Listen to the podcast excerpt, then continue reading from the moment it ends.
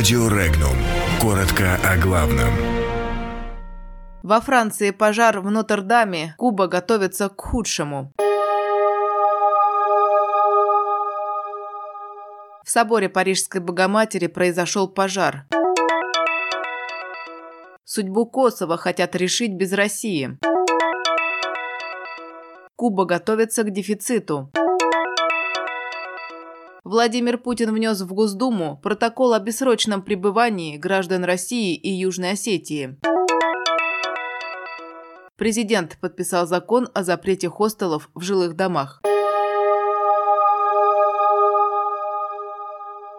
Центре Парижа загорелся один из выдающихся памятников мировой архитектуры – Нотр-Дам-де-Пари. У католического собора полностью сгорела крыша. Обрушился шпиль и рухнули часы. Практически полностью выгорел интерьер. Пожар долго не могли потушить, хотя в процессе участвовали сотни огнеборцев. С воздуха его тушить не стали, поскольку, как отмечают власти, это могло повлечь за собой крушение всей его структуры. К настоящему времени пожар локализован. Заместитель председателя синодального отдела Русской Православной Церкви по взаимоотношениям церкви со СМИ Вахтанг Кипшидзе отметил, что уничтожение огнем собора Парижской Богоматери – это настоящая трагедия для христианской цивилизации. Кипшидзе заявил, что Русская Православная Церковь скорбит вместе с католиками. По словам представителя конференции католических епископов Франции, точная причина пожара пока неизвестна, но духовенство связывает ее с ремонтными работами, которые были начаты в соборе в начале апреля. Напомним, готический собор Нотр-Дам-де-Пари, который начали строить еще в XII веке, загорелся накануне 15 апреля.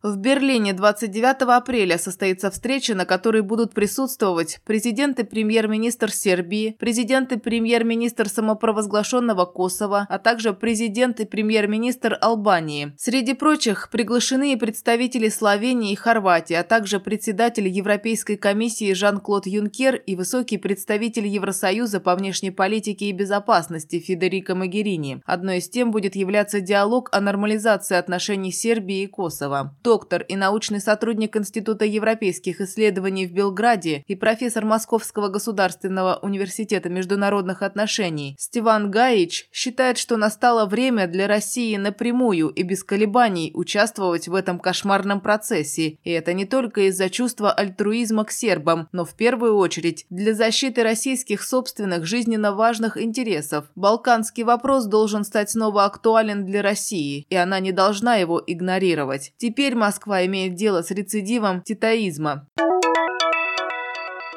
Куба готовится к столкновению с новым периодом дефицита и экономическими трудностями, и снова сопротивление является главным лозунгом. Об этом сказал первый секретарь коммунистической партии Рауль Кастро, попытавшийся успокоить население обещанием, что речь не идет о возврате к острой фазе особого периода – кризиса, вызванного распадом социалистического лагеря в начале 90-х годов, когда ВВП упал на 35% за три года, а блэкауты длились по 12 часов каждый день. Это воспоминание до сих пор вызывает ужас у нескольких поколений кубинцев, пишет испанское издание «Эль Паис». К неизменно сложной экономической ситуации острова сейчас добавилась осада Венесуэлы, его главного союзника, со стороны США, а также ужесточение эмбарго. Эта неспокойная обстановка, как выразился Рауль Кастро, означает, что страна должна готовиться к худшему варианту.